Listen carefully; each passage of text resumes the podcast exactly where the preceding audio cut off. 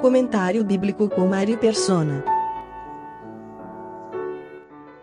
A ceia do Senhor é uma é uma celebração que foi bastante deturpada ou foi bastante mal interpretada, muitas vezes com boas intenções, mas ah, cri criando uma série de superstições envolvendo a ceia, envolvendo os símbolos, o pão, o vinho, e isso até já, já foi comentado. É importante pegar pelo versículo 25 e uh, perguntarmos por que nós fazemos isso? Por que nós celebramos a ceia? E o Senhor responde no versículo 25: Fazei isto todas as vezes que bebedes em memória de mim. Ele falando aqui, do, e depois no, no, no versículo 26, porque todas as vezes que comerdes este pão e beberdes este cálice, anunciais a morte do Senhor até que venha. Então é uma dupla uh, razão de nós celebrarmos a ceia em memória do Senhor e anunciando sua morte. Essas duas coisas. Simples, é uma coisa muito simples. Em memória dele, anunciando sua morte. Qualquer coisa que nós possamos acrescentar à ceia uh, fica fora de lugar. Então a ceia não é. O que a ceia não é? A ceia não é um lugar de anunciar o Evangelho. Não é uma pregação do Evangelho da graça de Deus. Porque nela, na ceia, nós anunciamos a morte do Senhor, não por pregação, mas pelo ato simples e pelos símbolos que estão sobre a mesa do pão e do vinho. O que a ceia não é também? Não é uma reunião de ministério da palavra, mas é para lembrar do Senhor e anunciar a sua morte. O que a ceia não é? Não é uma maneira de nós recarregarmos as baterias.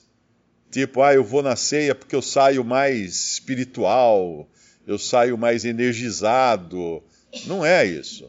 Nós já temos o Espírito Santo habitando em nós, não precisamos recarregar bateria, e muito menos com coisas materiais, porque o pão continua sendo pão, o vinho continua sendo vinho na ceia. Na ceia. Ninguém vai ficar mais santo depois da ceia.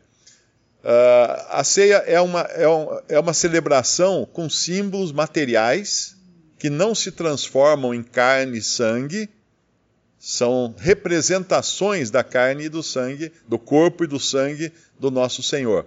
Agora, o fato de serem representações não significa que sejam coisas banais. Eu tenho em casa um porta-retratos com uma foto da minha família. Uh, se alguém chegar e falar assim, ah, vou pegar, deixa eu pegar essa foto aqui para eu anotar um telefone atrás dela ou em cima da, da foto. Fala, não, não pega essa, pega aqui uma, uma folha dessa revista ou esse papel aqui de rascunho. Ah, mas não é um, não é um papel também? Não é, é, é papel e papel, não é a mesma coisa? Não, não é a mesma coisa. É papel nos dois casos, mas uma tem um significado para mim. O outro não tem. O papel de rascunho não tem significado. Então a, a foto da família, ela representa a minha família. Então eu não vou tratar essa foto de maneira banal, porque ela tem um significado, embora seja apenas um pedaço de papel. A mesa tem o pão, o vinho, são, é pão e vinho. Uh, por exemplo, um exemplo muito bom para entender o que é tratar com dignidade a ceia do Senhor e os símbolos que estão sobre a mesa é pensar quando nós vemos na, na, na, no jornal ou no, no telejornal um grupo de manifestantes queimando a bandeira de um país, pisando, cuspindo numa bandeira, queimando a bandeira de um país. O que é aquilo? Aquilo é basicamente uma desonra não ao pedaço de pano que é a bandeira. A bandeira é um pedaço de pano, mas é uma desonra ao próprio país. É, é tratar indignamente um país. Um ato desse, às vezes, é considerado como um ato de guerra, como uma, uma ofensa digna de, de, de partir para o ataque, partir para a briga porque a bandeira representa o país. Todo mundo aqui foi no, no, grupo escolar, né? Todo mundo aprendeu a cantar o hino à bandeira, hastear a bandeira, todo o cerimonial que é exigido. Existe uma maneira correta de hastear, uma maneira correta de dobrar a bandeira, de guardar a bandeira.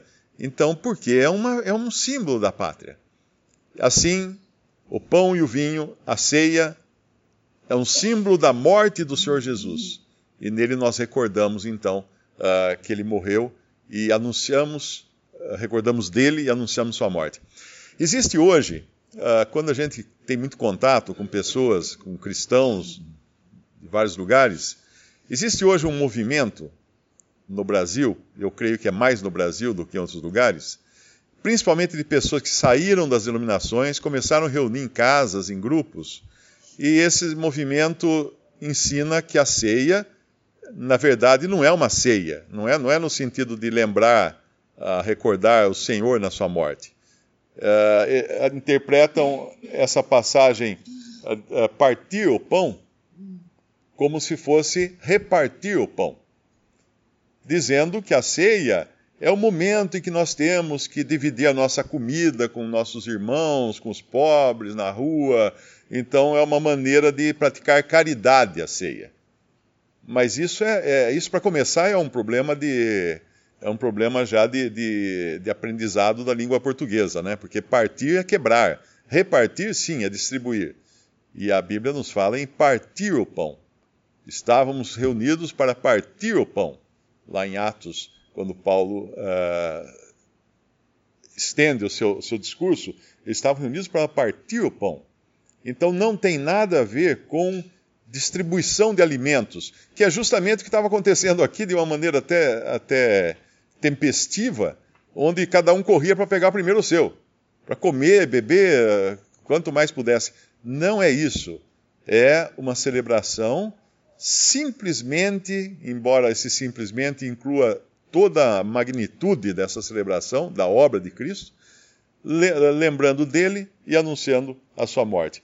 Então, quando fala, examine-se, pois, o homem, uh, versículo 27, uh, ah, portanto, qualquer que comer este pão ou beber o cálice do Senhor indignamente, será culpado do corpo e do sangue do Senhor. Como que é o indignamente? Como que eu poderia comer? Tratando de maneira banal a ceia. Considerando a ceia o momento de distribuir pão para os pobres, por exemplo. É, é ótima a intenção distribuir pão para os pobres, mas não é a ceia. Isso seria tratar indignamente a ceia. O que mais é tratar indignamente a ceia? Achar que a ceia é uma coisa assim, uh, um energizador para eu chegar aqui e carregar as baterias ou, ou alguma coisa assim, ter, ter alguma visão uh, supersticiosa da ceia. Uh, nós tem um exemplo lá no Antigo Testamento de quando, quando os filisteus roubaram a arca da aliança e depois devolveram, porque não deu nada certo para eles, né, de terem roubado a arca da aliança. Mas quando eles devolvem a arca, o que, o que os israelitas fazem? Eles pegam a arca e transportam do jeito que os filisteus tinham transportado, que era em carro de boi. E quando estava voltando então para Israel essa arca transportada em carro de boi, que não nunca Deus mandou fazer isso, a arca tinha que ser transportada uh, em varais nos ombros dos levitas não em carro de boi. Aí, quando estava transportando em carro de boi, o carro pendeu para um lado e Uzá, Uzá, que era um homem, um israelita, que estava ao lado da arca, ele estendeu a mão para segurar a arca. Ele achou que fosse cair do carro de boi a arca. A intenção dele foi das melhores, mas ele foi morto. Ele foi morto. Por quê? Porque ele não tinha que pôr a mão na arca. Ninguém podia tocar a arca. Por isso que ela, ela era carregada em varais. Ninguém punha a mão diretamente nela, e muito menos uma pessoa que não fosse um sacerdote, não fosse alguém do, da, do sacerdócio levítico. Ele, ele, de certa forma, desrespeitou a arca, que era um testemunho de Deus na terra. A arca representava Cristo na terra. Ele desrespeitou, ele tratou indignamente, ainda que com boas intenções. Isso é importante a gente entender. Por isso que o conhecimento do que nós estamos fazendo é importante na ceia do Senhor para não tratarmos indignamente, ainda que estejamos com boas intenções. E por isso que ele depois ele vai falar: examine-se, pois, o homem a si mesmo, e assim coma deste pão e beba deste cálice. Uh, repare que aqui é uma ordem. Aqui não é algo do tipo: examine-se, pois, ao homem a si mesmo, e se achar que está sem pecado, que andou bem a semana e tal, coma do dispõe pelos casos. Não. Não, é imperativo. examine-se e coma. Não tem a opção de não comer. Porque se estiver numa condição de não comer, estiver contaminado por um pecado grave, não deveria nem chegar a esse ponto da ceia. Deveria já antes estar confessando esse pecado, tratando esse pecado, uh, confessando para os irmãos que caiu num pecado grave, porque teria que ser disciplinado e colocado fora da comunhão, ou excomungado, tirado da comunhão à mesa do Senhor. Uh, excomungar, essa palavra ficou, ficou muito atrapalhada com a, as tradições católicas, mas excomungar não tem nada a ver com perder a salvação, com mandar a pessoa para o inferno, nada disso. Excomungar é excluir da comunhão, como o próprio verbo já, já insinua isso, não é? Então examine-se a si mesmo, uh, e assim coma deste pão e beba desse cálice, reconhecendo que se nós estamos participando da ceia, não é porque nós temos de nós mesmos alguma dignidade. Porque indignos nós sempre fomos. Como aquele, aquele, eu não sei se era centurião, aquele que fala, ah, Senhor, não sou digno de que entreis na minha casa. Ou era, ou era um. Era, era um centurião, né? Não sou, não sou digno de que entreis em minha casa. Ele não se achava digno. Paulo, Paulo, num momento, acho que é em 1 Coríntios, ele fala assim: Eu não sou digno de ser chamado apóstolo. O que, o que, era, é, o que era essa expressão? Ele era chamado apóstolo, ele era apóstolo, mas não por dignidade própria, não por capacidade própria, mas por, por graça. Então, quando nós nos examinamos a nós mesmos e vemos o quanto foi, tamanha foi a graça de nos incluir uh, no corpo de Cristo, nos incluir nessa salvação preciosa que não se perde jamais, aí examinado assim, nós comemos e bebemos. Comemos do pão e bebemos do cálice. Outra coisa muito importante que é comum pessoas que escrevem, né, quando a gente fala que não tem não congrega nenhuma denominação, eu recebo assim, as perguntas mais curiosas. Hoje eu recebi uma que essa, nunca, essa foi inédita, né? Uh, mas se não, se não congrega em uma denominação, para onde vai o corpo quando morre? Vai direto para o cemitério? Essa era a questão. Porque normalmente em igrejas evangélicas tem o costume de fazer o velório na igreja, no, no templo da, da congregação. Então ficou uma dúvida agora: como é que a pessoa morreu, vai direto para o cemitério, não passa por um templo, se não tem um templo para congregar?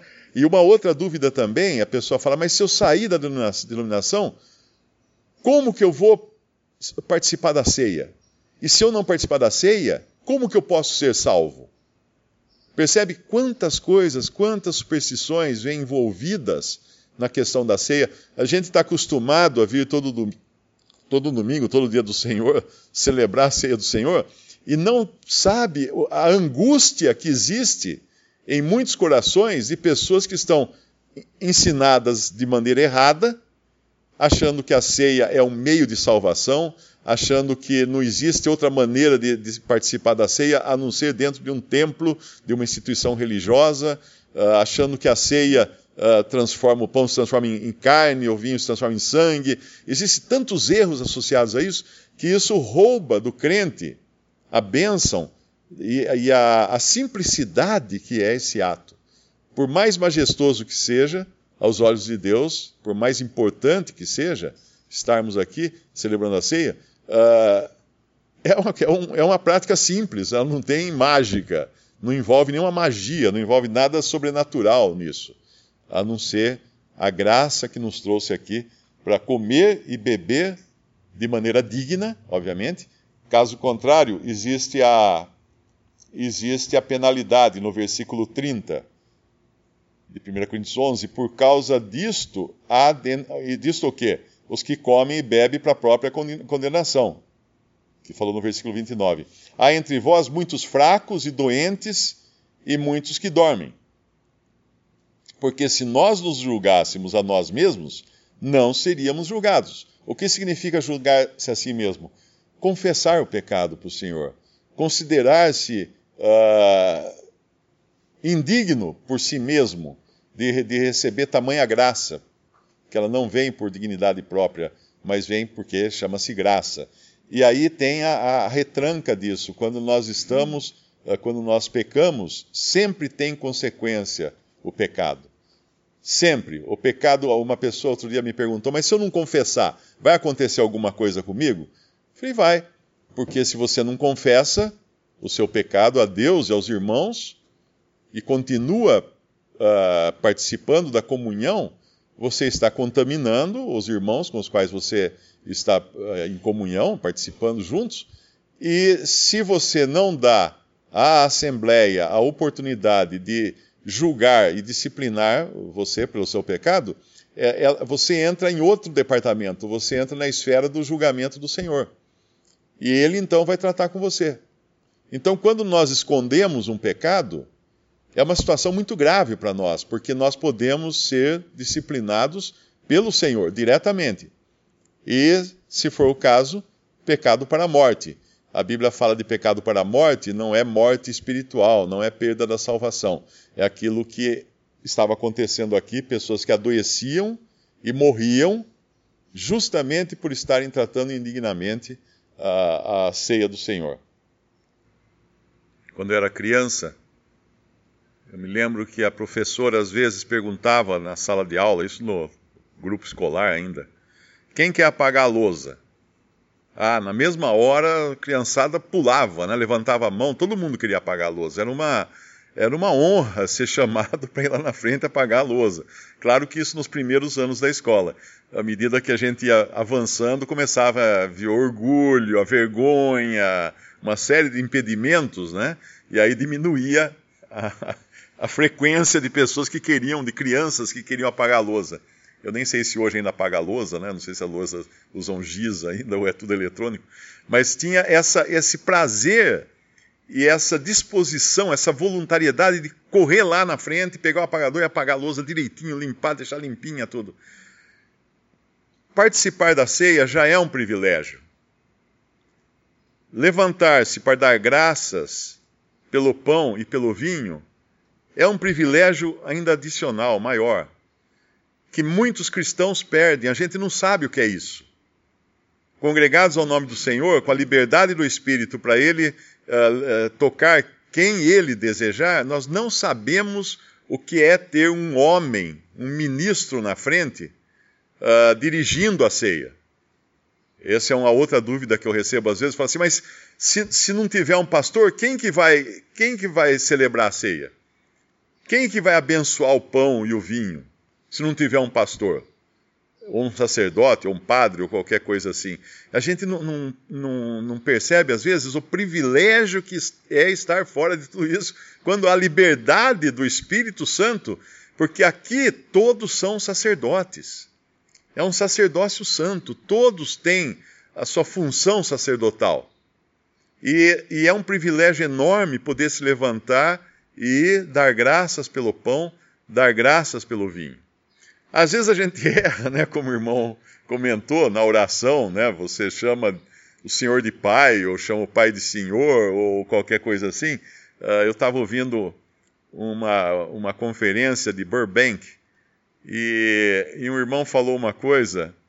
Eu acho que foi o Bob Tony que falou. Ele falou de, de um irmão que levantou para dar graças pelo pão e ele agradeceu. Pai, nós te agradecemos porque tu morreste na cruz por nós.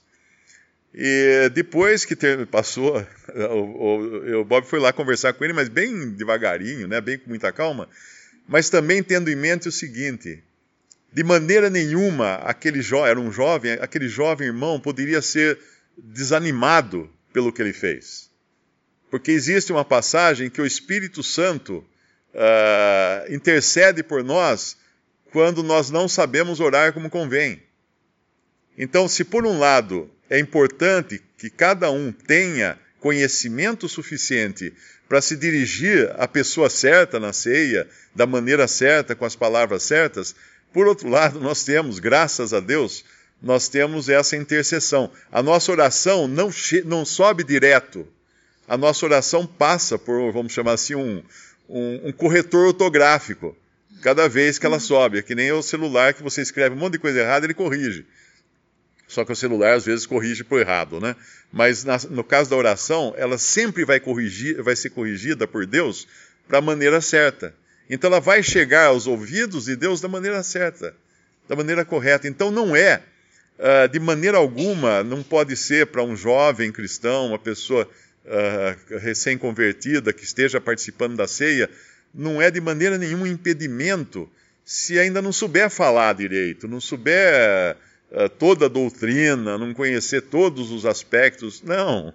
Uh, o privilégio, vai lá, levanta, sentiu no coração que deve dar graças ao Senhor, vai lá, levanta, dá graças ao Senhor. É triste nós, às vezes, assistirmos que muitos irmãos não fazem isso, não, não, não, não, não tomam para si esse privilégio. Uhum. Isso me faz lembrar de uma batalha de Napoleão, no, no, bem no meio da batalha, naquela, aquele tiroteio todo, tinha um, um jovem soldado raso que estava lá lutando e de repente o cavalo de Napoleão se assustou e entrou na linha de tiro, na linha de fogo. Esse jovem correu lá, arriscando a própria vida, agarrou as rédeas do cavalo de Napoleão e trouxe para trás de, um, de uma pedra para proteger Napoleão. Quando ele fez isso, Napoleão olhou para ele e falou assim: Muito bem, capitão. Naquele momento, o jovem começou a dar ordens. Aí os seus colegas, os outros soldados, mas escuta, quem é você para dar ordem aqui? Não, eu sou capitão. Não, você é soldado, não. O, o, imperador acabou de me chamar de capitão. Eu sou capitão. Ou seja, o imperador havia feito ele uh, apto a tomar decisões, a, a agir daquela maneira. E quando nós somos recebidos à comunhão à mesa do Senhor, às vezes nós não temos um dom, por exemplo, para ensinar a palavra de Deus para determinadas coisas, podemos não estar capacitados pelo Espírito, porque somos capacitados para outras coisas. Mesmo as irmãs, né, que elas não, não participam de forma audível na reunião, mas elas estão em oração, elas estão em, uh, em respeito para com os símbolos e tudo mais, participam do pão e do vinho mas não há uma capacitação para se levantar e dar graças pelo pão e pelo vinho. Não é preciso, ah, você tem que ter 10 anos de convertido, ter feito o curso de teologia, ter feito o curso, curso de ceia do Senhor. Nada disso. É um privilégio que qualquer um pode agarrar, como aquele soldado raso agarrou a, a, a frase que Napoleão falou para ele. Qualquer um pode agarrar isso e falar assim: eu quero, eu quero apagar a lousa, né? usando o exemplo da criança. Eu quero ser capitão, eu quero agir da maneira como Deus me deu uh, capacitação para isso. E para a ceia do Senhor, basta ter um coração para ir ali e dar graças pelo pão e pelo vinho, o que vai ser um grande privilégio. Voltando a lembrar que é, como, como o irmão comentou, fazer isso em memória de mim Ninguém se levanta para se exibir, ninguém se levanta para ganhar ponto, ganhar milha, porque ah, eu parti o pão tantas vezes, agora eu tô, mudei de fase. Não. Não é fazer em memória de mim, pessoa, mas o Senhor falando para fazer em memória dele, da pessoa dele. Então tudo na ceia é centralizado nele. Por que, que nós não temos um homem dirigindo a ceia? Porque tem o Espírito Santo, tem o Senhor no meio. Qualquer um que se levantasse para tomar o lugar do Espírito Santo e falasse: Olha, ô Antônio, você agora, hoje, você que vai partir o pão. Ô uh, Joaquim, você que vai dar o hino tal. Uh, siga o hino da homilia, né, que chama, da homilia.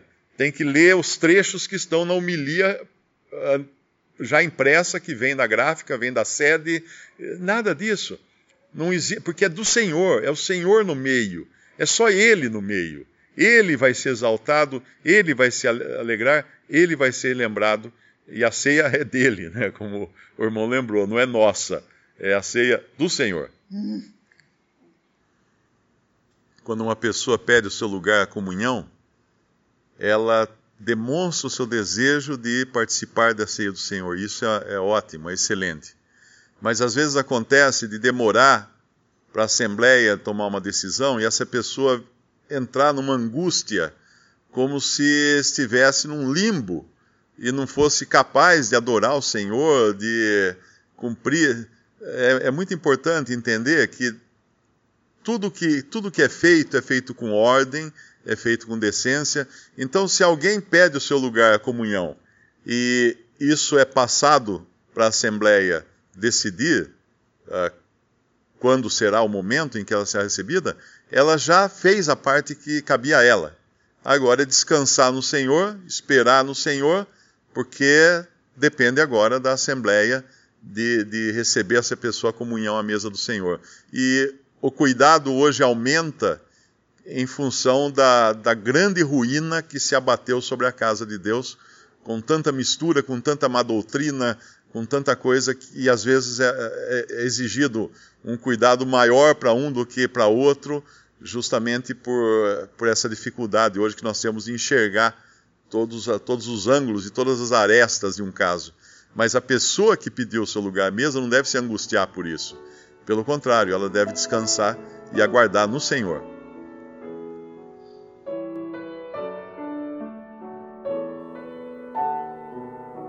Visite respondi.com.br. Visite também 3minutos.net.